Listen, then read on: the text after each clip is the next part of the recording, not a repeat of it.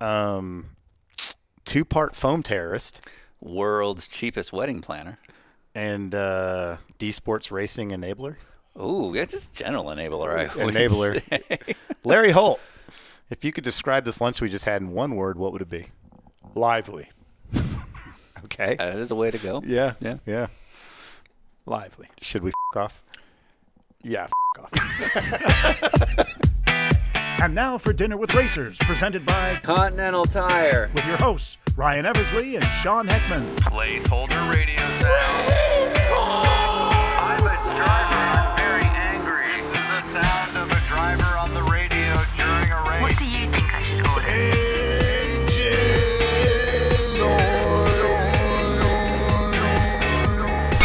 Welcome to Dinner with Racers. I'm Ryan Eversley. I'm Sean Heckman. and I'm laughing because I know the people that are going to listen to this episode. Yep. And I'm a little nervous. Yeah, yeah, these are important people. But I'm not nervous right now driving back to Atlanta from Hilton Head, South Carolina. We just had a really cool experience at the Grand Motoring Film Festival where we were uh, doing some stuff with our TV series, which is available on Motor Trend. But today, right now, we are talking podcasts. Podcasts? Who is this with this time? This is with, uh, and this isn't bullshit. I'm saying bullshit because Larry likes to say the word bullshit. Probably one of the most influential people in motorsports on the planet, bar none. Not like not exaggerating. This is a big deal to get any time with Larry Holt, and we did. So Larry Holt, we'll get the official stuff out of the way. Larry Holt is the executive vice president at Multimatic Special Vehicle Operations Group. That is the official title. Effectively, he's the guy at Multimatic on the racing side. Right. They have things that you know about. They also have things that you don't know about. Right, right. Uh, what you do know about are things like the Mazda DPI project and the current Porsche GTP project. Those are all cooperative projects with Larry Holt and Multimatic. One throwback for Dinner with Racers. If you ever heard the Level 5 episode, which if you haven't, please go listen to Level 5 special.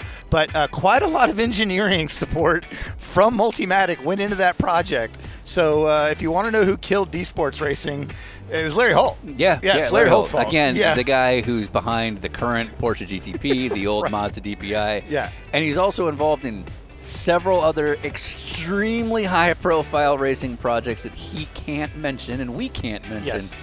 But let's just say it's not just GTP racing they're involved with. They Right. are at a very high level at Multimatic. Now, Larry, his accolades, his his racing successes are, are a big part of his story.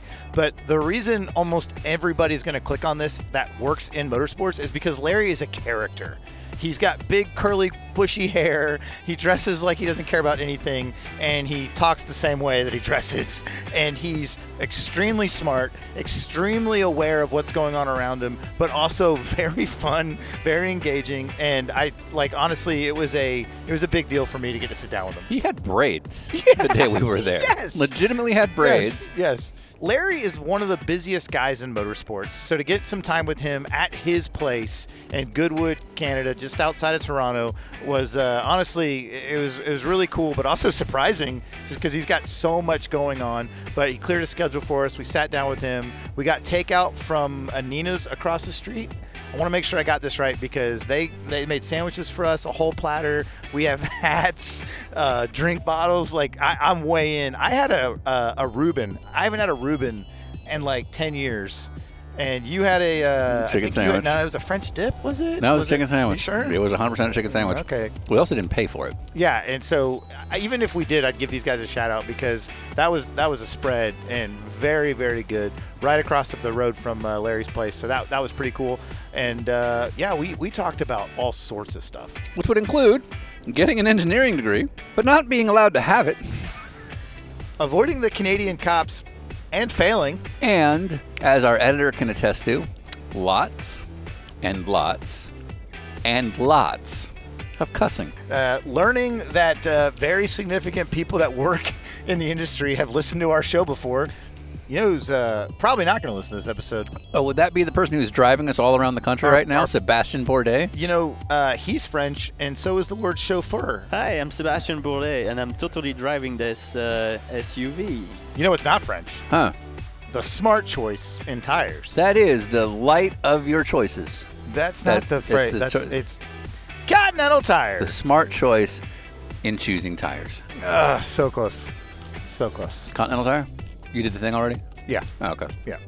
I know it's cheesy to say this, but our fan support is literally keeping the show on the road. So do us a favor, continue to support Continental Tire however you can, whether it's through shoe choices, tires for your car, belts for your car. They sell hoses for your garden. You, you name it, they, they got it going on. So please keep that up. And just as important as that, please keep tagging them in your support for our show because that is helping keep this going, and we can't do this without you. And with that, here's Larry Holt. Meow. All right, we're gonna start in five, four, three, two. I don't know how to describe this place. Uh, Do you call this a studio? What do you call this? Um, it's just my place. This is my this is my um, this is my uh, yeah my guy place in Canada. Yeah.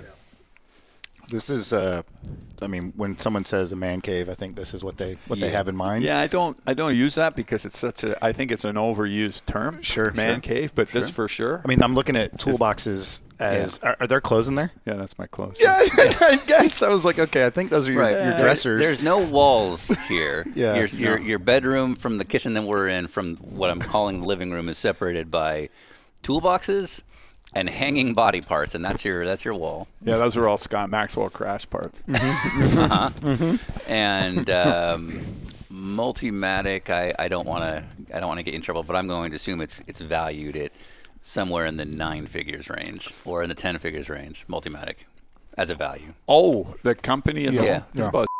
It's about Okay, mm-hmm. yeah, yeah. not off motor racing, guys. No, I understand. I oh no, it's understand. all no, no, it's no, all that's- sports car. that's where we spend it. That's, no, that's not true. I mean, we Mustang do, sales. We do we do Thanks, okay Porsche. off off it, but yeah, it, that's no. It's Right. We're we're not a but it, but it's it's a dollar company, and you are in a studio here with no walls. it's my style, man. Yeah, that's what Neil, that's what Neil Young once said. That's my style, man. This is exactly what I expected. Uh, I didn't know. I, I actually thought we were going to Multimatic. So when we pulled up, I was like, "Oh, this looks cool." And then you walk in, and it's just like really cool racing art everywhere. You got a Siebken's poster, like right when you walk in the door, and you got the old Mustang GS hood.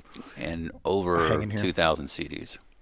Yeah, yeah. there's a lot of CDs, but that, records that'd be from there? the past. I've heard they've got that stuff on the interweb now. Yeah. So, um, but I did spend a lot of time ripping all those on at, uh, at the wrong at the wrong sampling rate.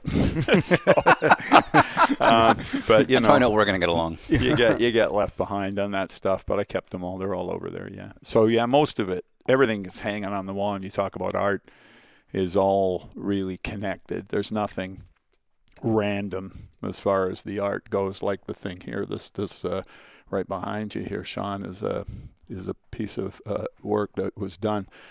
Um, on the spot, right when, right after we won um, the GT2 class at Sebring in 06 with the with the Panoz Esperante. And this is uh, Jim Patterson. Yeah, Yeah. yeah. Patterson did it on there. Oh, What- neat. At the track, Yeah. right after we pulled this off, and and the, I mean the finish, it wasn't that tight, but there were three cars on the lead lap, and it was the Flying Lizard Porsche, and um, and the Risi Ferrari, and they were, say, eight seconds behind us and 30 seconds behind us at the end. We had a prop shaft hanging off. We had Sebastian Bourdais in the car nursing it home and um, and we won. And that was when I, I we were always involved with that car, but in at the end of 05, Don pulled the pin on his own team, and then in January he phoned me and said, "Hey, would you run it all?" I gave him a number, and we ended up running the cars for the whole year in 06. So that's that painting. Kilimanjaro there. I, I got married at the top of Mount Kilimanjaro. That's Yeah, why we there's a heard picture of Heard. that. Yeah, we heard so- this. Yeah. On the way to So- Nurburgring. Yeah, I was on the way to a race, Yeah. actually, Kyalami. it's, nice, it's nice. halfway down. It's halfway down the African continent. and I Yeah. thought I'd stop by. No, that's not the story. That's, It wasn't like, oh, why, why don't we get married? I get I get big as for saying that, but and the rest of it's obviously all that racing stuff. Yeah. stuff on the walls. Yeah. um, I have to point out the uh, the best looking Daytona prototype of all time. oh, I've, we're five minutes in. Honestly, and I I've ca- told you to. Okay, I, I was gonna give you I was gonna give you a lot of credit. That's the most I've ever heard you speak without using the F word. Uh, yeah, I know. I was trying really hard, and Yeah. then you did that, and then you, you, you said, uh, "Okay, that's, Just let it out. Just let it Yeah, out. here's that's true." Okay, I'm, I, yeah. it wasn't a very good looking car. Yeah. That's true. well, it Um, won. It it did, in fact, win the Daytona prototype. Like I think I'll be dead, dead straight here, but um, in fact, won that race uh, with a uh, with a GT Porsche, not Yeah. us. But Yeah. we we were the winners uh, that year of the new class, and that's what Jim. You know, France wanted to make a big deal out, Yeah. out of was that. So we didn't actually qualify on the pole either, but we started on the pole. Yeah. Um, so, um, yeah, uh, it was. Um, yeah, it was a bit of a weird year, and there was only a handful of them. There were Right. six or seven cars, and everybody had trouble, and we just had less trouble than everybody else. And and then ultimately, I mean, we have a history of doing that, going to um, going to races. Uh, their very first time they raced. So we went to Le Mans 2000 with the B2K40, Yeah. and um, it was the first year for 675. And there was only six or seven cars there, and we won that class. Mm-hmm. And then we go in 2000, whatever year that was, two or three, um, with that car in the first year of Daytona prototype, and we won. You know, we won. And, Sure.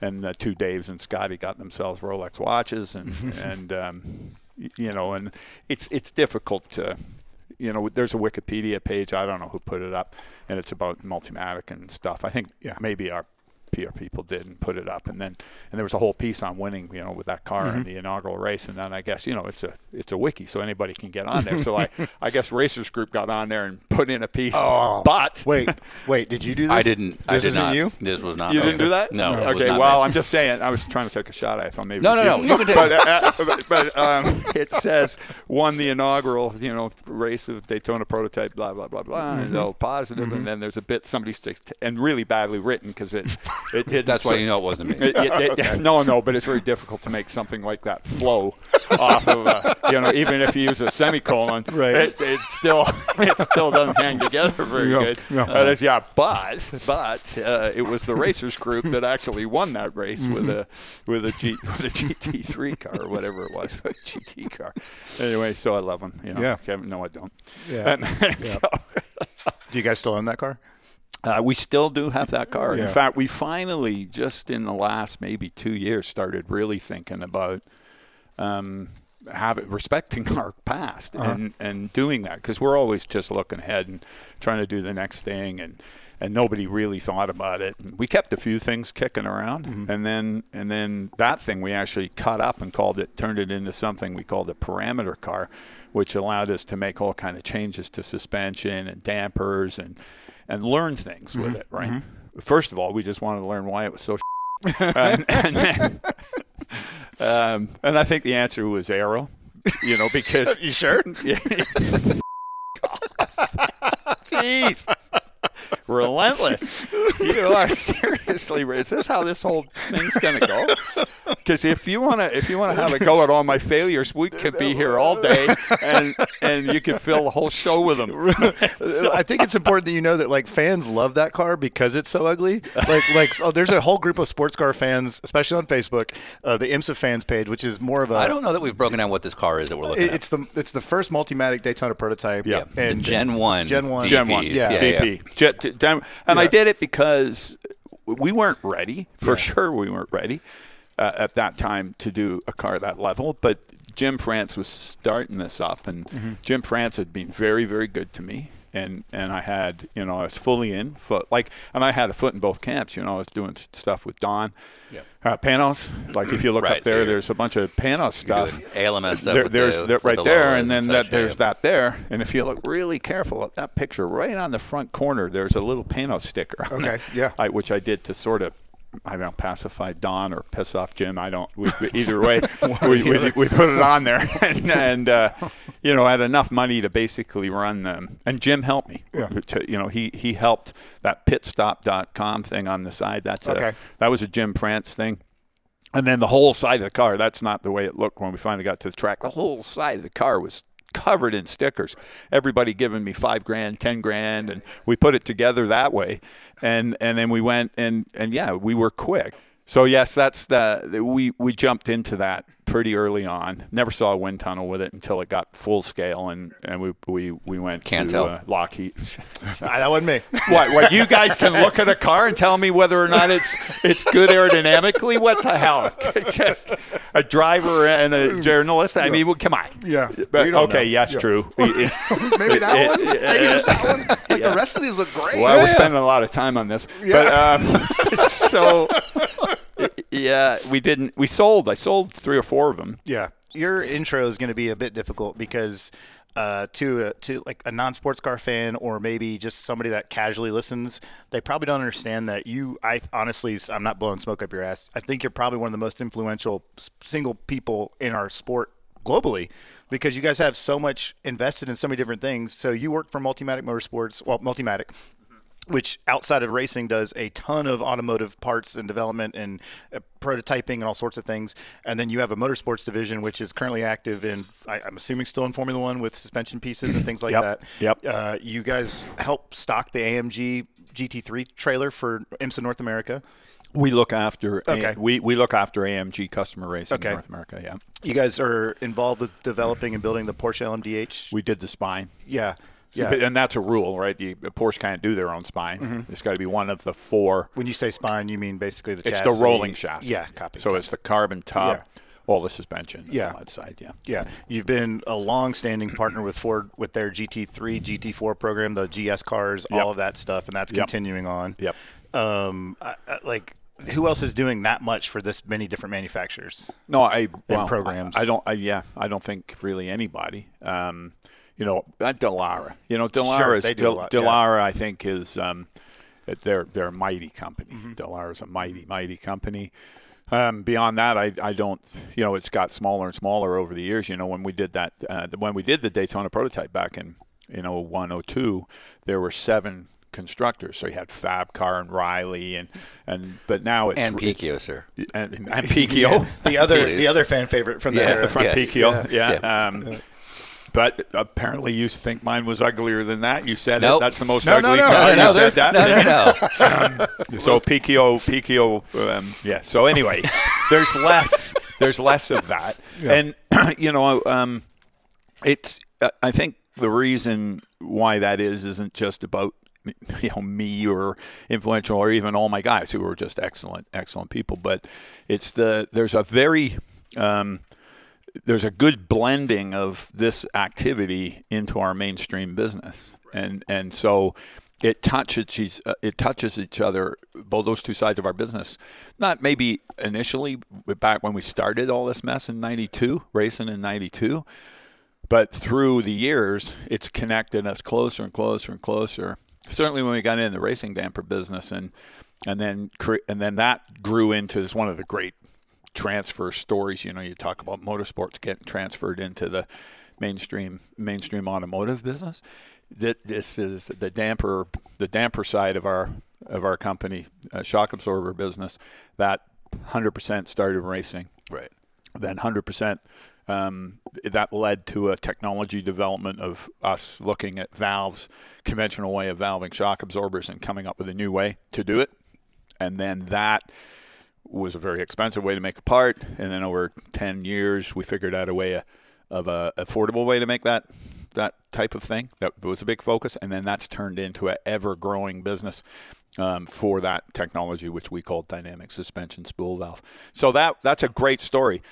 And that allows you, if you're doing all this technology development on racing and, and you get to a lot of carryover technology going to the mainstream, then you become that side of our business, being in the automotive, um, in the automotive mainstream, has has made our racing stronger, our our business, so our business with Porsche and those kind of Right. things. So Well, it creates a lot of business stability. I see. yeah, it's really it's good. So it hasn't sort of you know growing independently, motorsport growing independently, and be you know being having so many fingers in so many pies just because motorsport's good. It's the entire company. So the engineering, a lot of the engineering side, not the specific motor racing drawing lines bit. But all the analysis, like the CFD, the computational fluid dynamics for, for doing simulation of aerodynamics, or structural um, structural prediction on computer, all that stuff, there isn't one for racing and one for mainstream business. It's one. So it's not only developing product; it's developing process systems, and and the timing around do, doing stuff for racing. You know, it's a different pace, right? Like when you when you do a component for a for a, a mainstream program, you have four years. They, they, they, they a- develop the car to- car, right. and you know we could do it in six months, but you sort of get dragged around by the. And it's not because they're inefficient; they're doing a whole car. We're just doing a piece of a car, right? So, um, you know that that the the way motorsport works, there. So you're bringing some of that that energy and that that way of doing it and trying to do it fast into our mainstream business, which gives us an advantage there. It also helps us draw in talent. You know, if you're, we make some pretty mundane stuff. We make door hinges. Well, I was, was going to say that, like, when you say mainstream business, I mean, one of the core things that multi, like, we all know Multimatic for this podcast, people would know it as the, the racing group um, that does all the race car stuff. But, I mean, literally, you guys produce hundreds of thousands of door hinges Yeah. out of the same facility. Well, same different- campus. d- Same campus. Yeah, or- same same Toronto area, but I mean we're all over the world. But Right. yeah, out, out of the same company, and the engineering of those things these days, it's not you don't get a drawing from a from an OEM. You have to develop. They say this amount of space, this this this this, and But and literally, this, door hinges for this or that Yep. major yep, manufacturer done in the same engineering office as what as where the race cars come where the race car Yeah. stuff Yeah. comes Yeah. from. Yeah, because like uh, just to kind of go down the list of things you guys make, uh, you guys are doing like bumper pieces for Honda. Yeah. You're doing door hinges for Ford. You're doing suspension pieces Yep. for Ford. It's so much bigger than racing ever could be. Oh yeah, Yeah, like I mean, it's like so. of course, yeah. How many people work at Multimatic on on outside of the motorsport side? Off the top of my head, I mean, I don't really follow that. I would have to say, I think it's somewhere between four and five thousand oh, people. Oh, geez. Okay. Yeah. Yeah. How many were there when you guys started? Oh, when I when I didn't start, Pete started. it- Pete Czapka started it back in um, '85. I joined in '87. When I came in, his his vision, his vision was always, and, and he was way ahead of his time, was to be able to develop a product that everybody wanted and manufacturing it and manufacture it, and then you're not under the same pressure of them giving you a product and saying, um, you know, five guys quote this and the cheapest guy gets it because in the end that's that's a spiral to to not being very good in business. And a lot of that kind of business moved south to Mexico. And so he had this vision and and uh, I was working at Magna and Multimatic was kind of at that point it's totally independent now but it was a spinoff of, of Magna. And um, he saw what I was doing and my area of expertise was in simulation computer computer simulation. And anyway we connected. When I joined him he was about 24 million probably. He, like he rapidly grew that business as, as built to print. But then we got heavy into developing product or even helping change something that we've been given as a build to print saying hey you know if you engineer this like this this could be better stronger and cheaper and and the business the business really grew on the back of that vision on the back of a technology um, technological driven pro- product development and all manufacturing so yeah. we yes so Yeah. we don't just engineer stuff engine as peter will say engineering it and not doing anything with it, that don't you know? Yeah, you could make some money engineering something, but the beauty is engineering it, engineering some some differentiator into it that the, the, the customer wants, and then selling it for five years, selling that product in very large volumes for five years, and that's the Multimatic model. Hasn't changed. How many CFD machines do you have? Oh, our clusters. Oh man, they're like they're yeah, f- the 500, 600 Okay, cores. so if you use 75 of them to make a D Sports racer, Oh, it's not a big deal. And all this is just for a D Sport racer. How many times did you ask him that? How Well, many times did you say. Jeff, Jeff? And this is all for a D Sport racer. Yeah. How many times did you I'm ask glad, this? I'm glad. That's what we Or want were you know. like, come on down? Uh, no, I never said come on down. We got plenty. I, ne- I know, no, no, no. But no. just no. because I'm not sure how clear it is in the podcast, but the D Sports Racer story that Jeff Brown tells, obviously Jeff is the head of that that program. yes, but yes, he didn't work for me. right, He did- but Yeah. Multimatic was a key partner in some of the uh, R and D Yeah. that went into the D Sports. Yeah. no, the car was built in my shop. Okay. Yeah, you did this. Right. You ruined club racing. At what I- point in the story? you know, guys, I don't know what I didn't know what a D Sport racer was. I mean, I heard he'd bought store or West or somebody. Yeah, bought- yeah, I mean, Scott Tucker. Yeah. Like I've been with. Okay, yeah, Scott Tucker. well, I just want to make sure the fans understand where we're going here. Scott Tucker. yeah. So, but we were already really, really embedded with Scott Tucker Yeah. because we were doing all the performance engineering for the P-Car program, which started as a Lola program, then turned into an Acura program. I actually race engineered one of those cars a couple of times, and um, so we were doing all that. Right. So you have a Working working with Jeff. relationship with, with Scott Tucker and Jeff Brown. Right. The whole thing was run by David Stone, um, who, who who passed away some years ago. Pretty pretty on the ball guy, David Stone, and he he ran that thing for for Tucker. And I think they messed around with a Ferrari Challenge car pretty hard too. And they did they did something with that. And then this D Sport Racer thing came up, and and I didn't know what that was, right? And and uh, you know, not because I don't. When I actually find out what it is, and it's guys doing really cool in their garages, and and then going out and race them, and it's kind of if I had, you know. Five minutes spare time, which I don't have. Maybe that'd be my kind of racing, like doing something cool like that. So you got to have respect for those. But you got these you Oh, got these crafty garage builders, yes, and then and and, Scott then Tucker you got decides he wants a certificate.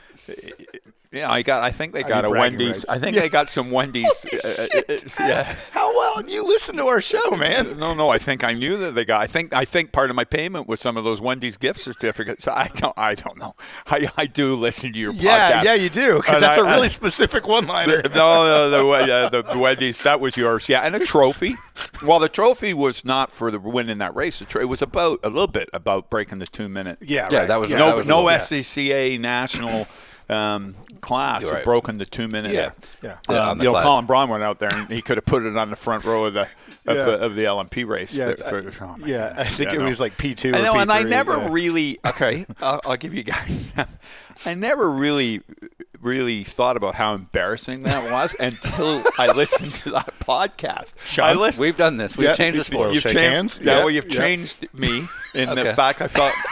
I listened to that. Some people went, "Oh, that's cool," or this and this. What did Larry think when he listened to that podcast? He went, "Oh, this is this is embarrassing.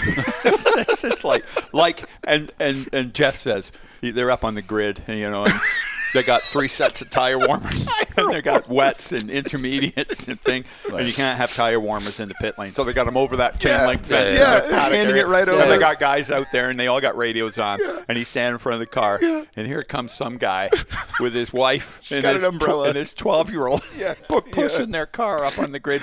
And Jeff went, "Oh man, we we might have overdone it." And you guys went, "That's when you figured out you've overdone it." so, I uh, So you're not on the grid per se, but you're part of the development of this car. uh, guys, what are you trying to do? Hang this on me? This is going. Where do you want to go? Where no, are you going? No, you're not the you're where- not the villain here. Where, where, it's documented who the villain is. Yeah. I was. Um, no, you're trying to make me look like a drug, No, a drug, I wanna- a drug I wanna- dealer. I just wanna know, Uh, yeah. You're trying to like that they were taking drugs and somehow I was the You were dealer. the supplier. No, that's not the case. I know there's an SL 500 out there that looks like a drug dealer car. That's not mine. That's one of my tenants, but I never dealt any drugs to these guys. They These are they- your words, sir. They, they came in and said, you know, we want to run. They, they were on the simulator Yeah, and running like yeah. a massive number. Yeah, 75 cores of the of the CFD, and and um, and then we built the car at Multimatic right here in that's what I'm saying. It's like when all these when all these machines are being used on the CFD side at Multimatic, at no point are you doing the. We were so busy asking if we could that we didn't ask if we should. should. Yeah, right. Like at no point was this in your head. I understand you're not a Until- D sports racer until guy. a dumb Wow. podcast How about far- eating. Where are we in here? We're like 30 minutes in, and you guys are trying to entrap me in in, in a in the culpability of something that was really stupid. it was really stupid. Yeah, yeah. The whole engine. but amazing. I didn't. Yeah, but it's not really. Um, so Colin Braun, Yeah. t- we took it uh, for its first runs up to Calabogie, where Mm-hmm. we do all our development testing. To this day, it holds a lap record there Yeah, yeah. by a good chunk. Okay, can we move on? Well, so we're we're not really a biography show, but we should learn about Yeah. the, the origins here. But I'll let, go ahead, Ryan. Yeah, I was going to say. Uh, so, so you, you're, you're basically the, the owner. Is he the president, or are you the president of Multimatic? Peter Zabka. No, Peter Czapka's the owner. Okay, so yeah, And he's still CEO, Yeah. still operational CEO. Yeah.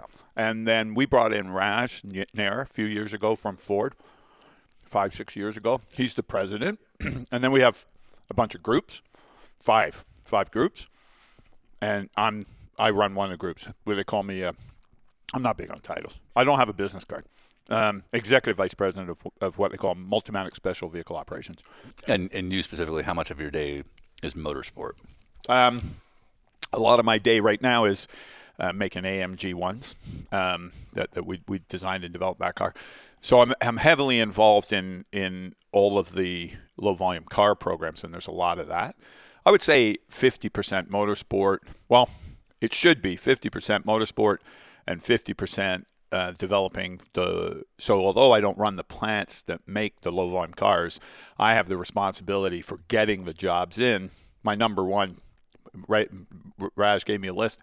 Number one on the list is we got to keep feeding these two manufacturing plants that make low volume cars. So the one that made the Ford GT here in Toronto and the one in Coventry. Just to just to sort of translate the language, a low volume car would be like a specialty vehicle or a high end thing that you're not going to make a million of these cars. Ford Yeah, GT, Ford yeah. GT, 1350 cars. Right. We're done that job. But now. that's what I'm saying. It's like Yep. you're not making F-150s. You're making No. something that sells No. for a very high price at a low volume. Yeah, we're not even making Ferraris, which they make ten thousand of. We're we're making in the hundreds.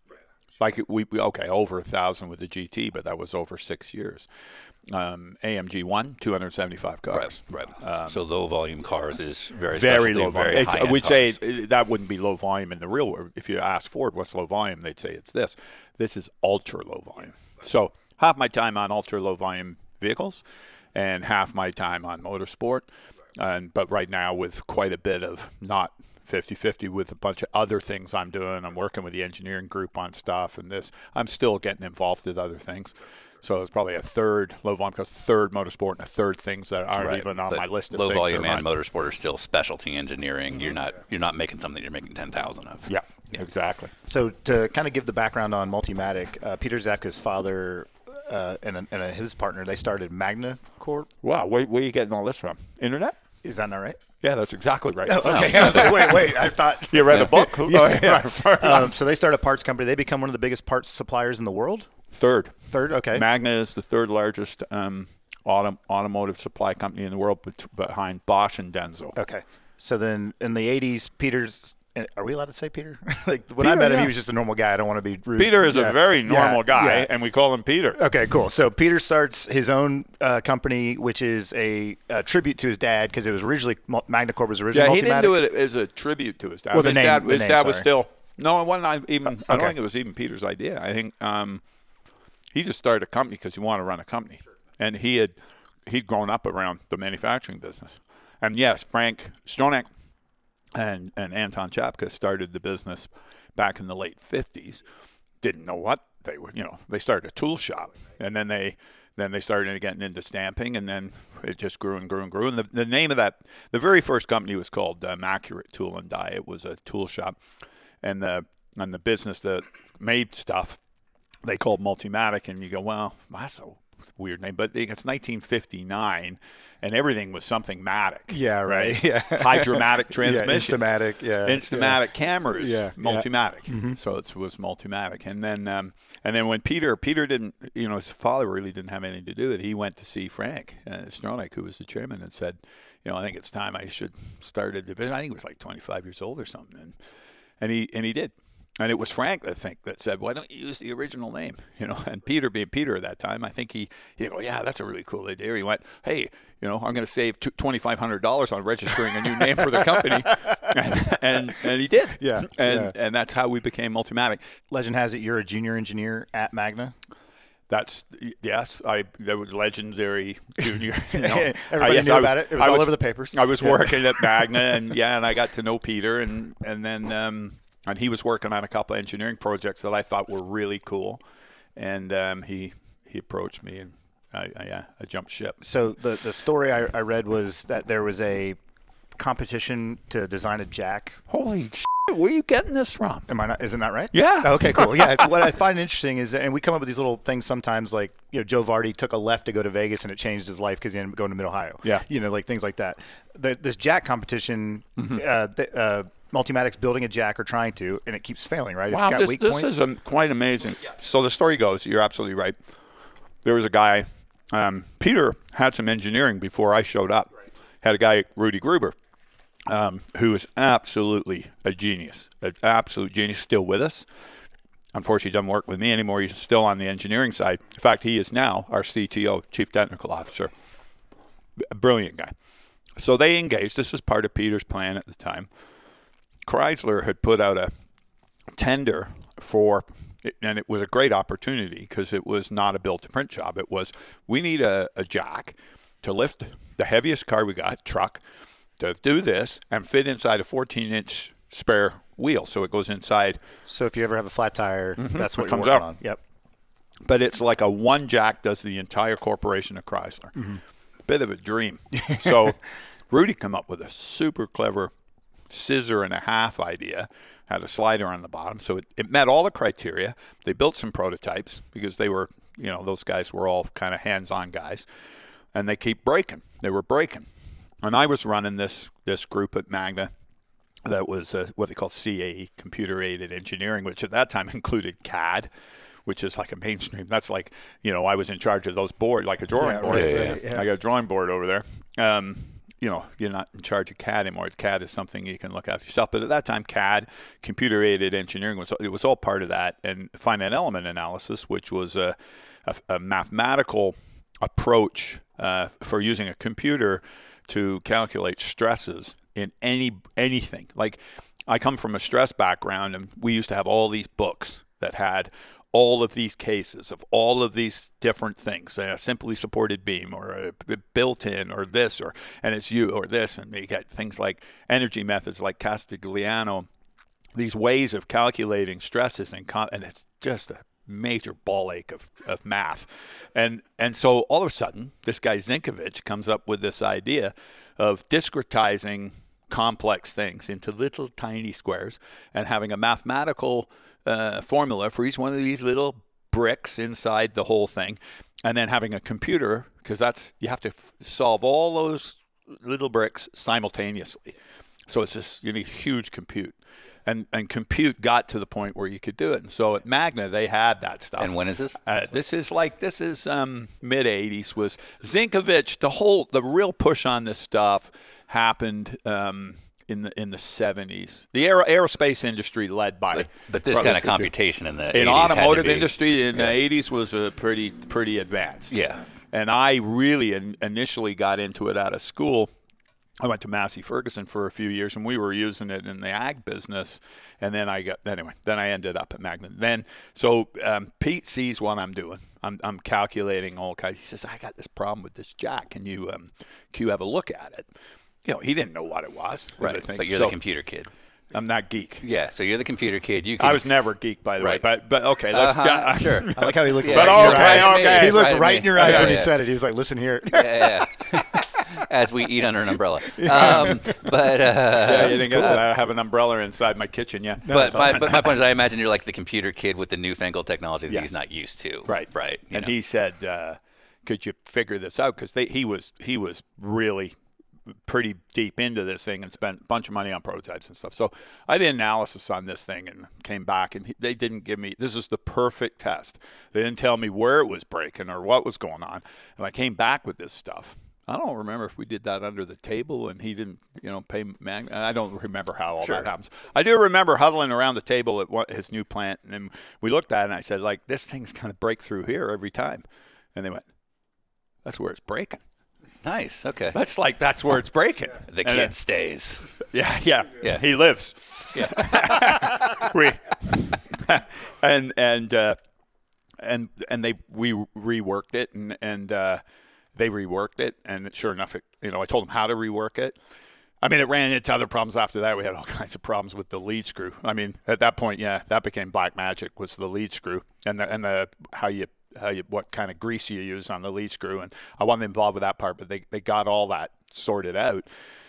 But Peter then said, "Why do you? Why you know?" Because Rudy was he couldn't manage Rudy directly, and Rudy was needing he he you know Rudy is really clever and, and but wanted somebody else to work with, and so anyway, I yeah I Peter's a, the artist, so to speak. Or, I mean, not Peter, but but Rudy's Rudy. sort of the artist, so to speak. But Very. sometimes you need you need Yeah, a, yeah. right hand man to maybe help Yeah. manage you as yeah, a human. and I came I came over, and that was it. You know, today engineering is you know how many thousand people or whatever it is. It's it's it's a big thing. the final thought there uh, is: Would you expect a hand jack to be the direction-changing thing for your life that helped you win No. F1 championships for people, No. winning Le Mans? No, Like no, these- that didn't connect. Right? that wasn't. That was. What you think I had that planned out? Yeah. no, no, right no. I'm saying, isn't No. it isn't No. it crazy And that now it- you're on it- dinner with racers. Yeah, now you met. Sean and I. Yeah, Yeah. you know. it's never, never about that part of it. Yeah. It's about people. I mean, I went there because of Peter. Yeah. because he's a, a quite an amazing character. Yeah. He doesn't want to be told, you know, he doesn't want the world to know. Maybe he is an amazing, absolutely amazing character. I'm not blowing smoke. He won't listen to this. Um, I don't know. He had specific rules for you. He might just to no, check in. he, no, he'll get Raz to do that. He'll delegate Jesus that. Raz, Raz, will, Raz will Yeah, check that the I, bo- I follow of the rules. company, yeah, but yeah. but um, Peter and my parents have something in common. Yeah. he he no he's he uh, it's about people and i went there not because i thought i was going to go motor racing and this and this because i'm a big i'm i come from motor racing in fact i gave up motor racing a lot to to do what we did at, at multimatic um, but it wasn't going there because we're going i went there because this guy has something has like that he has something peter has something he he's It's like the it factor people talk about. Yeah, Yeah. he has it right, and and he has it to this day. And and um, and I went there, and everything I I would have hoped to do and expected to do, like it came true. What I'm also hearing is that at a young age, when you sort of make this critical left turn to start designing a jack,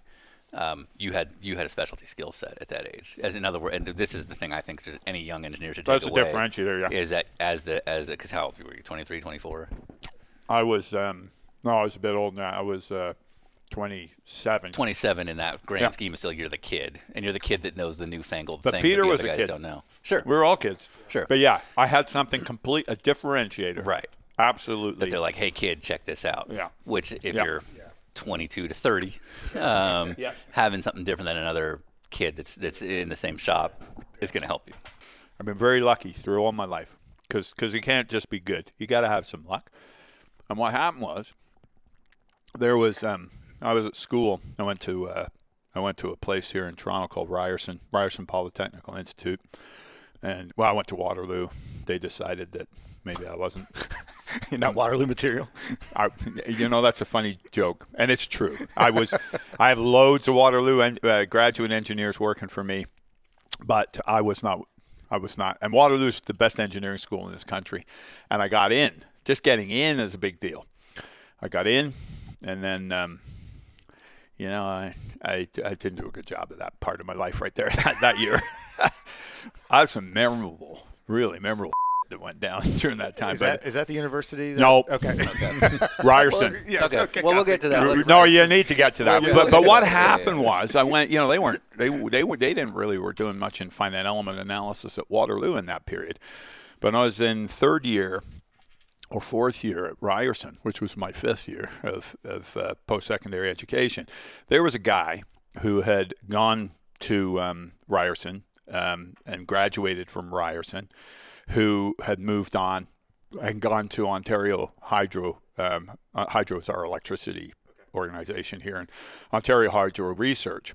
And we had a we we here in Canada have a very specific type of atomic reactor. It's different than the rest of the world. Heavy water uses heavy water, and and there's a lot of finite element analysis that goes on when you're designing a reactor uh, a reactor and structurally because it's kind of important to keep the bad shit inside it when it's making the heat.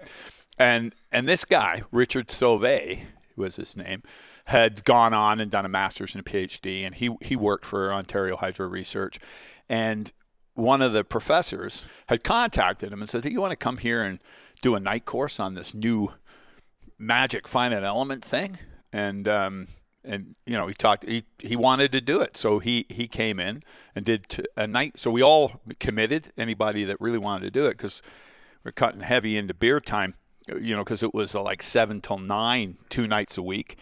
The guy was a brilliant guy, but a total, it was just pure math, Yeah. pure, pure math. Fun. Just- oh, like painful, painful. But I, I got it. I kind of, you know, because I was into machine design, and I got it. like, yeah, doing it all the old way. This this seems to be, you know, I bought Zienkiewicz's textbook. I mean, it's and you should try reading that. Um, no, No, it should not. no, you shouldn't. And and so I got really really into it. About halfway, and everybody's falling by the wayside, and everybody's getting marks, and I'm like working my ass off on this thing because I really, really, I was really into it. But the the, guy who was teaching us, Sauvé, I guess he looked out there one night and went, "I'm losing these boys. like they're they're a couple of them drifting off to the pub, you know. Yeah. and they're they're not. They're I'm not getting them back. They're down. They're yeah. So they're down in Edgerton's, which was the name of the pub. And and uh, anyway, so they they brought in a guy, um, Sedation, who had done his master's degree at Imperial College in London um, under a guy named Argyris, who was also one of the original inventors of the whole finite element thing. And and Haig gave us this. This is what we're using it for. And and he didn't get in any of the math or any of the theory. And he just showed us all these things and these big castings they were analyzing. And I'm thinking, you couldn't do that by hand. There's no way you can do that by hand. There's no calculation for continuum, casting continuum like that to calculate the stresses in those areas. It would be impossible. And, and I went, wow, right? And it G'd me up a bit more. Anyway, graduated at the top of that, like right at the top by, by a good chunk, five or 7% more than the next level. 50% failure rate, um, a lot of awful. And then I graduated right after. Well, I didn't actually. That's another story. But um, I almost graduated. but um, Yeah, me too. Put that on your list. No, no, I did in the end. Once I Oh, paid okay, the restitution for the damage, I, I did actually. I, I, I did actually graduate. And then um, I went, and there was no jobs. 1983, I graduated, or was trying to graduate in 1983. And you know, when I went there from Waterloo in '79, I went there when the when at the end of the year when all the jobs graduate jobs were and they had these boards that with glass doors and they were full and then they were pinning them on the wall and there was like I walk in there in 1983 and there's three jobs three jobs Oh, when you For- were you were billed on the idea that it could be infinite. yeah, but you know what? When there's a recession or a turn down and people don't want to hire students, then Ryerson can't control that. So I went back to building houses. And one day I'm up there hammering nails into Oh, a when you say building houses, like you're physically doing the work. building houses. Yeah, yeah, yeah. I was yeah. nailing down a, a, a subfloor Right. on, a, on a house, and, and I was doing it close enough to home with that this crazy degree that you have. Yep, got to. Well, I didn't have it at that point because I hadn't paid Yeah, the yeah. restitution I on the. April Okay. Fool's prank. Yeah, we're- we're gonna get to this, yes, but yes. but um, But bottom line is, you've got this crazy education, and you're out building Yes. roofs. and I and so I went home for lunch one day after you know hammered nails and I went home to, uh, for lunch and, and my mom says hey somebody phoned for you this morning you know that's just sad right because I'm 23 and I'm graduated and my num- my phone number is my mom's home phone number and, and, and it was for many years and and some guy phoned and I go he he wants to talk to you well, what's his name? And she completely mangles it. Haig had had Sajin. Yeah. I go Haig sedation, and she goes, yeah, yeah, Haig sedation. So I phone Haig Sedation. He goes, Larry, he says, um, I was talking to Richard Sauve, and he says, I need a guy, find an element guy here. I've got a, a small group um, here in Mississauga, Ontario. And he says, We're doing all the analysis, like I showed you in that, that night. I go, Yeah. And, and we need a guy now. And, and I phoned Sauve, and he says, You're the top guy in the class. Can you come and see me on Monday, you know, for, for an interview? I'm Yeah. And so I don't know. I'm building a duplex right now. yeah, yeah, yeah. And so, um, you know, at that time, I had been, it's been two months building houses. And I was down to looking at, at that time in 83, and this was no matter, $17,000, $18,000 drafting jobs, working on one of them drafting boards like I got over there, just drawing somebody Right. else's ideas. But it's indoor and not on a roof. Exactly. Yeah. And I was after them. And I was down to looking. I'd been offered a drafting because I was good on a draft board, seventeen, eighteen thousand dollars, and I was thinking about that. But you know, the job jobs were getting 24, 25 grand at that time. So I go see Haig. Blah blah blah. Talks to me. I want to do this. I want to do that. He says, you know, it's a bit tight. I can offer you thirty. You know, thirty thousand dollars and a thing and the thing.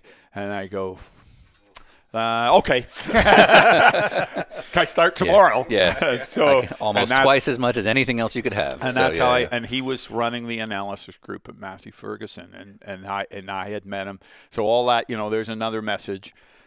Yeah, what did we do after those co- courses? You know, we went straight to the pub. And that night, you know, that he was there and all those guys got around him, you know, to talk to him and "Can- can you get your card?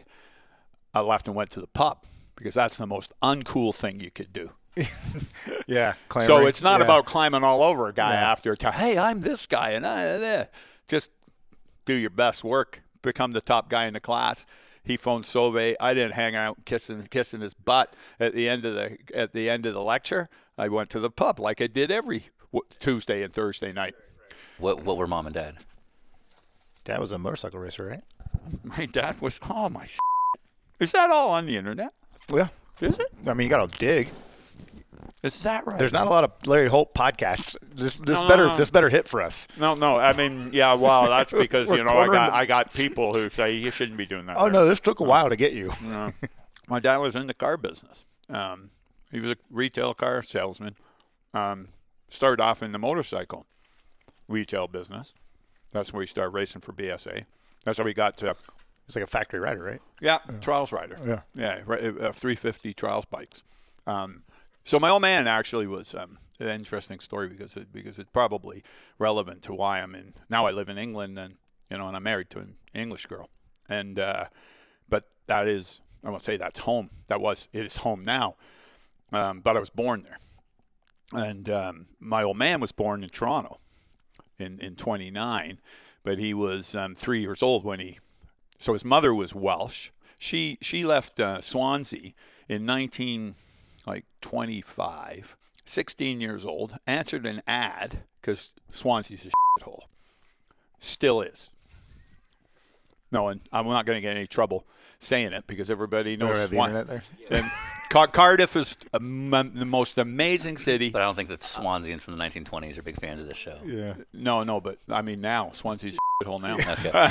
take, take that. Well, this is our first international incident. Yeah, finally. Yeah. Yeah, yeah. We've and been it's with and it's with Wales. Don't worry, boys. It tracked. I'm like, uh, they don't got an army. We're gonna be okay. You know, they don't. They don't. But boy, they play rugby. Best rugby players in the world. anyway, so she goes to Toronto. She ends up in Toronto, working in Toronto as a nanny or something in the 20s. Hooks up with a Canadian guy named Holt. That's where my name comes from, from some Canadian guy, who then knocks her up. They get married. My kid, he's he's born here, but by 32 they'd split up. She jumps on a boat, takes the kid back to Swansea. So my old man grew up in Swansea, but he's born born here, and so he has a Canadian birth certificate. He had a birth, he's passed now Canadian uh, birth certificate, and uh, he ended up going to London during the war, but he was too young to join up. And then right after the war, he did join up. He went in the Royal Navy for 10 years. Went all over the world, South Africa, Cyprus, Mediterranean. And when he demobbed, when he came out, it was in Portsmouth, which is the Royal Navy base on the south of uh, south of England. Got a job selling BSA motorcycles. Met my mother, who was a Portsmouth girl. Got married. I was born there, 1960. And all the time I'm growing up, I mean, this is great. All the time growing up, all he talked about was Canada, how amazing it was, the land of the big sky, the thing, the lakes. He was three years old. He went- no, no, no. I remember it like yesterday. Yeah. he went back to Wales when he was three. Yeah. Yeah. So this And was his took- way of being interesting. It was like, I'm Canadian. Yeah, I'm Canadian, and, and I, Yeah, you know, and I is. think, and Canada's amazing. Yeah. You don't even know. Meanwhile, he don't was he was you know selling Triumph. He was selling Triumph cars and, Mm-hmm. and BSA motorcycles. And the, okay, it was a swing in '60s and Yeah. great times, but it wasn't. I mean, financially, if you look at what the economy was like in the '60s and the government thing, and it was not a nice place. Mm-hmm. Yeah. and everybody was leaving. And people were going to South Africa, Australia. Canada, lot of Canada, all yeah. the Commonwealth countries, because you could get in there, and he didn't need to do anything to get in. He had a Canadian birth certificate. Tony Tracy. To- Tony, Tra- absolutely. Those guys, those guys were all coming and escaping all that stuff and coming here because it was a land of opportunities. This city was built, Toronto, built by the Italian immigrants. Everything, every it was all built by Italian immigrants. Right, but this is like our third. Yeah, Like yeah. English dad moved here in the '60s kind of story. How many? Yeah. A lot did. Yeah. That- you know the ones that did, the ones that, that hung it out a bit. Yeah, Because my dad hung Which it would out be a like bit. Tony Tracy and yeah, Hinchcliffe's dad. Same, Yeah, yeah, same with my old man. yeah. And, yeah. and best thing he ever did. I, you know, if I, you know, uh, best thing he ever did for me. And but, well, so what happened? So we, ah, it's a great place, great place. He comes home in January 1969. Now this is my, my mother, born in Portchester, Portsmouth, there in southern Hampshire on the south coast. And he comes home and says, "I've sold the house. I swear to God, I've sold the house. We're moving to Canada." Huh. And my mother cried, you know, we moved, and she cried herself to sleep for two years. Straight into from a little bungalow up on the top of Portsdown Hill, just beautiful country thing, into a two bedroom apartment in Don Mills. Traumatic. I was like, ten, Honest you know, life changing decision she had no part of. that's the way it was in the 60s, Yeah. brother. Right. Yeah, yeah, yeah. she followed him. Yeah. That's where they went. Yeah. And she and it was I think fairly you know tough on her for sure. And they didn't last that. I mean, they were there till 84 and then they they packed up there and went to Portugal. And my mother still lives just south of Lisbon. Oh, been nice. there she's been there 30 years. Okay, so it worked out in the end. She she's yeah, awesome lady. Yeah. Awesome lady. And and we ended up here and and I could only thank him for that because I think I I um changed me quite well. It changed me the first week cuz I was in a school I was in this junior school of Portsmouth Grammar School. And when I arrived in Canada and, and Kings Lake Road Public School here in Don Mills on Monday morning, I was Lawrence and I spoke like this. And then, and then by Wednesday, I was Larry, and I spoke like this. Otherwise, I would not have survived. Yeah, yeah. I would not have Yeah. survived. Yeah. And so you're pro bullying, just to be clear on this podcast. I was. What does the take up that on Canada? They, they end up bullying up here? Yeah, I think no, they bullied the shit out of the little English kid, Yeah, but right. only for a day and a half. Yeah, yeah, Lawrence, yeah, right. Lawrence, Lawrence, Yeah, uh, Lawrence took a kicking. Yeah, uh, yeah. for for a bit, and then and then I was Larry, and and then um, and then yeah, we got out of the we we dropped the things got a bit out of hand for me. I, I took up the smoking and uh, the carrying on, and the you know it, it, it- we, we, we were all going home, and then both parents, everybody's both parents were living in an apartment building. Everybody worked, so you'd have like floor wars between between. You know, you know, live in an apartment. You know, kids home and no parents. So we have floor wars. So we were on the sixth floor, and we used to have a big war with the eighth floor, and and that was all about, you know, you'd come home, you'd open the freezer door, and you'd let the the fridge defrost a bit, and then you take big chunks of ice and stick it through the eighth floor people's uh, Like the trash slots. Yeah, okay. No, Yeah, no, it in, in, Through in, the mail through their mail Oh, slot. mail you know, and, Yeah, then, and, and the weapon of choice was a, a length of um, Hot Wheels track. Oh, yeah. You That- get out that- the door, right? Yeah. No, no, no. It's for when you're right fight for hand to hand. Oh, oh, like a Hand- sword, yeah, yeah. no, hand to hand. Yeah. battle. You you For lay you lay you. I had some. You get some. I, I, you could identify a Hot Wheel track welt across your forearm. I mean, what's that? I go, that's Hot Wheel. that's Hot Wheel. prison. That's Hot Wheel track. I got that. I got Those that eight- in a. I got that in a hand to hand Yeah. combat fight in the elevator. I'm an eighth floor guy. You know what it is. But we used to we used to do like I was nine. We used to like jam the doors open and jump on top of the elevators, Jesus. like and ride them. Yeah, right. Yeah, yeah. Like, For yeah, yeah, yeah, yeah. That's Like why what you had to have so many kids in that era. Yeah. You know? Yeah. So- and then there's somebody's Yeah. doing that, you're all going great, great. You know, if you jam the door open so he can get off on the front on the floor Right, above, yeah, and then before you you know, get to the roof. Yeah, but the really cool trick. No, there's room. I know. Okay. There's you, you know.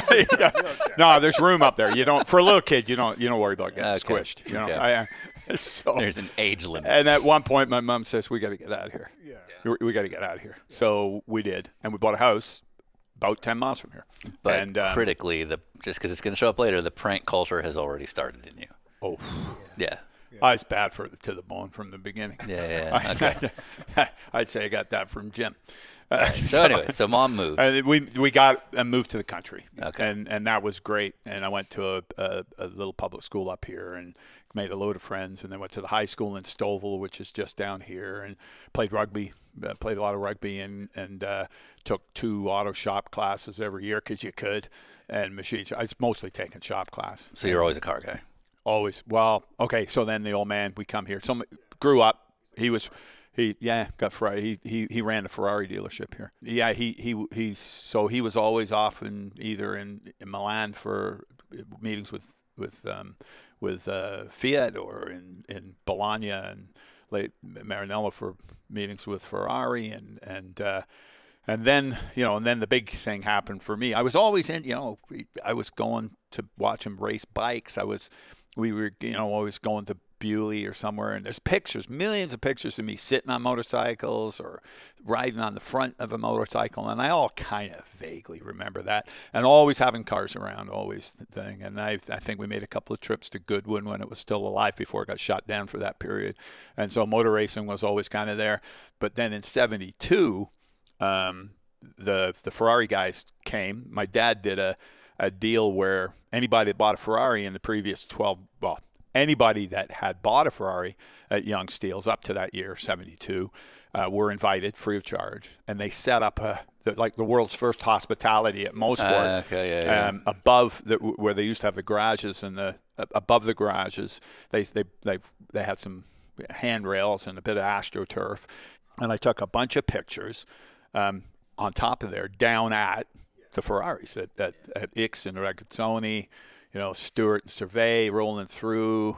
But the really big thing was then between Mosport and Watkins Glen, which was the next race, the cars came to Dad's dealership. Oh, oh cool that is Yeah. and they prepped them for the Glen. the Ferraris. yeah. Yeah, that's Ferrari that's- Formula that's One amazing. cars being Yeah. prepped. Yeah, Uh, you know, and I'm 12. yeah, yeah. Yeah. Oh, Yeah, and at that time, at that time, that, I'm yeah. washing the cars on the lot. I was earning, you know, a dollar and or ninety cents. I don't. He didn't go a dollar, uh, but, but ninety cents an hour. And I washed. I was on Saturdays and Sundays. I washed the cars, and then you know, then I, I took a few days off school, and and I ended up down there, still washing the cars, and and and um, I'm 12, and I'm you know polishing the bodywork on the 312 B- uh, that that uh, Ickx and Regazzoni are Yeah. going to drive it.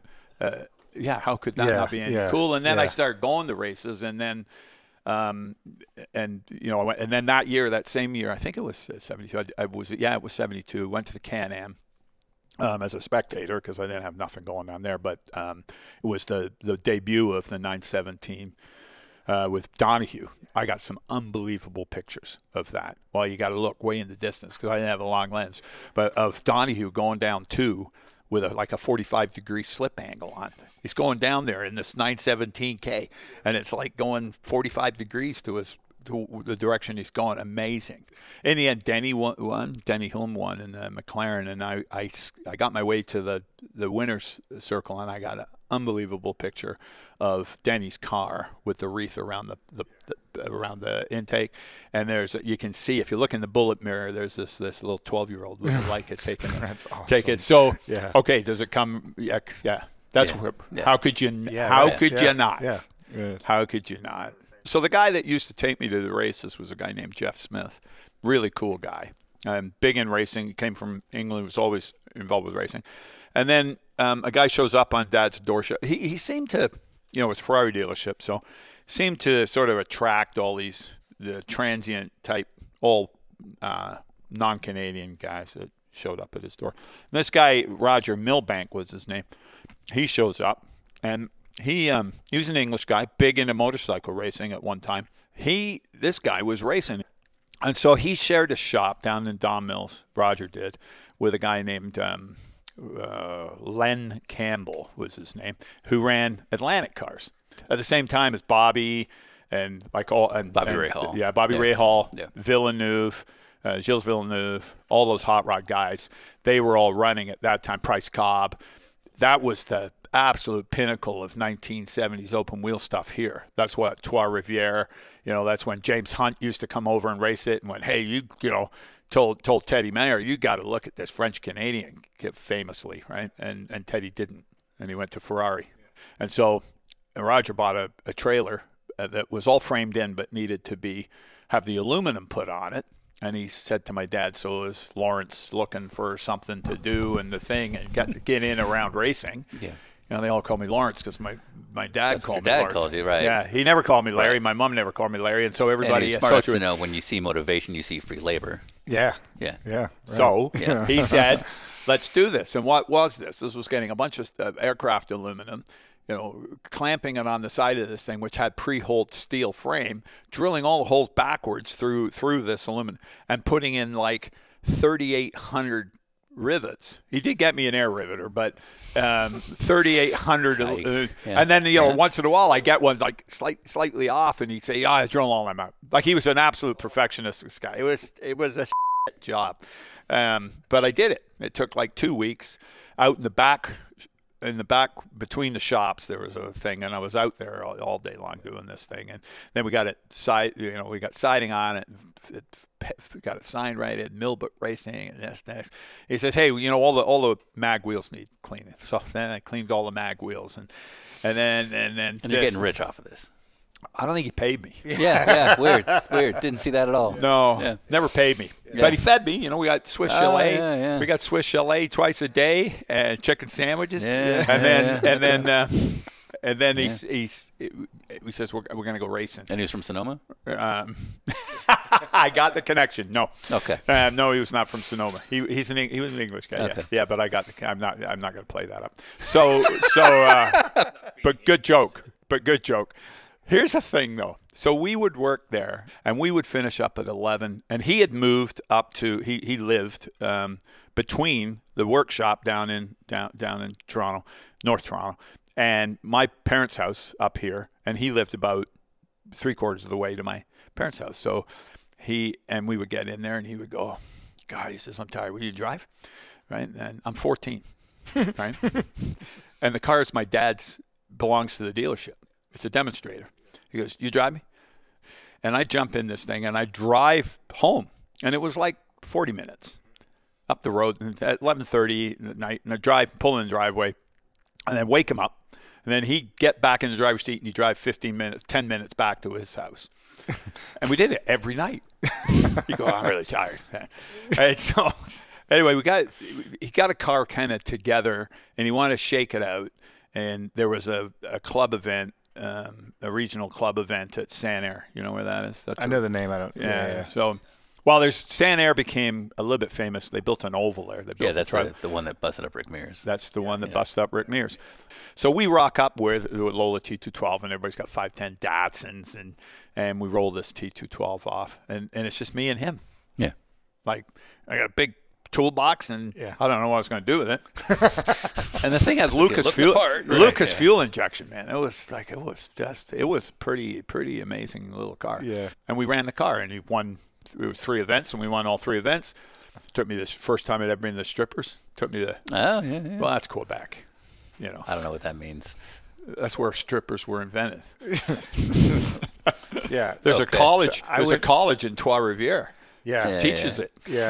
Uh, okay, well, I understand Trois Rivières. Yeah, yeah. No, no, uh, but this is the province of Quebec. Okay. Wow, I just. So 14 year old drinking beer, stripper club. Yep. Saying that's not the worst part of the story. Uh huh. Sunday night. Sunday night we got to head home, and he's been driving. I mean, he wasn't in great shape, but you know he's done three one hour sprint events and drunk a lot of beer and done all this stuff and worked on the car together, which wasn't really working. Put fuel in it, dipped the oil, you know, like that. And then off we go. And he had this trailer that I'd built, which was a little like 26 foot box trailer, and he towed it with a Cadillac sedan DeVille, brand new, 74, white, white with red leather interior. Yeah, so off we go. We're driving this this Cadillac up thing, and we get basically Sanair is about half an hour from Montreal. We get up to Montreal, um, and and we're probably 50 minutes south of the tall booth of going over the bridge. And he goes, "Oh man," he says, I'm, "I keep falling asleep." And I go, "Okay," because he did that. He used to fall asleep a lot, and uh, driving. And he goes, "Can you can you handle this?" Cause, so he expects a 14 year old to drive across a toll bridge where you're going to interface with somebody. Yeah. Yeah. Like, I was, like, I was I looked Yeah. older than I was, okay. and Oh, I you and were I did. 15? Okay. and it, and it and I remember I remember um, I even handled the fact that I knew it was going to be too wide for the anyway. I went through the right the correct lane, paid the toll, got through the toll, and drove all the way to basically Kingston, Ontario, which is two two and a half hours from Yeah. Montreal. And then he woke up and went, "You okay?" and I go, "If I weren't okay, you wouldn't be okay." and so pulled over and, and he got behind the wheel and finished off two hour drive from to and, uh, from Kingston back. Yeah. And, uh, and and he always used to say he shouldn't maybe tell you that about the and I never did. I never did. So 14, uh, 12 with the Ferraris, 14 with the Lola, 14 Yeah. and 15. Well, now you're a, like a winning race mechanic. Yeah, Yeah. and like a grizzled road veteran. Yeah, yeah, yeah. Truck Um, driver. He wadded it up at Mosport in '75, going down four. I know I, I I was in the pits, but yeah, and did the tub, and then and then he packed it all up, and that was the last. I went then I went I went motocross racing. That that was that was I now own that car, or I own. supposedly. and so I've had the car for three years. I started it after I had it for a year. And then George Howard-Chappell and all the boys, ah, we're having a track day. Let's go, let's go. Bring your car, bring your car. Uh, I just can't. I just don't. I don't have any spare. I haven't had a week's holiday. I haven't had a, a holiday, what somebody would call a holiday. I, I have sneaky Monday, sneaky Friday, that kind of. Shit. But a week's off, a week holiday, like where you take five days off between two weekends. Last time I did that was 2011. yeah, I believe that. I completely believe that. yeah. That's the, that's and I went up Kilimanjaro, got married. That's why I had to have the week off. You can't get to the top of Kilimanjaro in two days. You have to. Well, you can, but you'd be in hospital. So the last time you took a vacation was to get married. Yep. Lucky her. Um, hey, the only way I could get she's not a marrying kind. She's a very independent girl, and that she works, yeah. and she's a climber and all that stuff. And, Yeah. and she always she, and yeah. So I, I went, hey, if we get married at the top of Kilimanjaro, would you do that? She goes, you can get you can do that. Yeah, I'll come. I'll show up to that. We sent out 250 invitations to that, and each one of those really represented a couple. So that's like like 500 people. Yeah. And nobody came. yeah, yeah, to the top of Mount Kilimanjaro. So if you're going to do a destination wedding on the Yeah. cheap, Oh, yeah, yeah. yeah, that's a good Kilimanjaro is a good way to keep your You don't out. want to do. You want to invite everybody, and you got. Oh, there's a lot yeah. of obligation invites. Yes. when you're in my business. I understand this. We are of- in your business. Yes. Yeah, a lot of obligation. A lot of obligation invites. So the way, so you send the invites, Yeah, but it's not really a risk. Yeah. Yeah. They read it, and it was like they were proper. Like they were all Yeah. Yeah, done yeah. by the, you know, they were proper, and they open it all up and read it, and Yeah, yeah. thing, and the bottom it says location. Yeah, yeah, it's like Yeah. Urua heap, uh, heap, uh, uh, whatever peak, Mount Kilimanjaro, and we'll have slices of orange or something after the the thing. And I tell you, it's people came. Peter came. He was my best man. Pete, Pete Czapka. Yeah. His son Rick came. My son uh, Jeffrey came, and uh, Victoria's sister came. Her dad came. We did get one. Somebody that Victoria had worked with. We called her Random Girl. I still Sure don't know. Her, I don't know her name, but Yep. she came. Okay, good so job, yeah, there was, there were seven people who were you know were always going to come, and, and she and then. RG. Okay. yeah, yeah, Yeah, RG RG. RG came. Yeah. And, How uh, did, how'd you guys meet? Victoria, I knew her a long time. She actually, when we when we purchased um, Dynamic Suspensions, a guy named Franco Fratton had come out of Lotus and set up his own damper shop, and it was in um, uh, Supernova's F3000 uh, shop up in uh, Griston, which was also Argo cars. You know, th- th- that was a really little hotbed of, of uh, Norfolk racing there. So um, she, Franco had like 11 employees, and she was the administration administered administration assistant or something. And I bought her, and she worked for me for a, a while. And then she got her account. She went into, um, you know, I, I said, yeah, you should do that. And and then I lost my my financial director, and she was still just young. She was like 22 or something. And and uh, I came talked to our VP of finance, and she thought the world of her. And so we offered her a job to be a financial director. And I thought that was really going to be a, a a big thing. And and she said, uh, no, I, I don't want that job. I said, well, you just study and you got all your accountancy papers. And then no, she says, want a I want an operational job. And uh, uh, I think I can run this thing better than these other wankers. Kind of. She didn't say that in those words because she wouldn't use that word. She was she's a pretty proper English girl. And and um, I said, and so, so Peter's old man used to have a saying which I've adopted. You know, if you wanna if you wanna run an, um, an air conditioning uh, repair business, you'd be an air, air conditioning mechanic. Like you should know what your business is. Victoria has another idea that you should know how to run a business, and then you know you can learn what you need to learn, which I call bullshit on. Business. Anyway, so I, I gave her that line, and so she re- she resigned, and um, Okay. I came back to You're Emily. a great start. And Emily says, "So how, was that good? You know, she's up for it."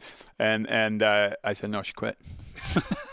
I did this. Here's an irony. She went on and went to work for, I don't know if you know the company, Beru F1, uh, BF1. They they build wiring harness. They're the best wiring harness, racing car wiring harness, and they build steering wheels now. They're big in the steering wheel business, and they do a lot of carbon and stuff. She ended up there, and she was their um, financial director. I gotta get major for this part right here. Yep. Uh, Wait, so what was but- your game? So you tried hiring her, that didn't work. No, there was no game actually at the time. Straight up, I mean, I very attractive girl, and absolutely, and super, super, like turn her hand at anything. Built her own house, Oh, okay. like with no contractor. yeah. Like when you say built her own house, her and her old man and her sister built her house. Much later, she started her own composite shop.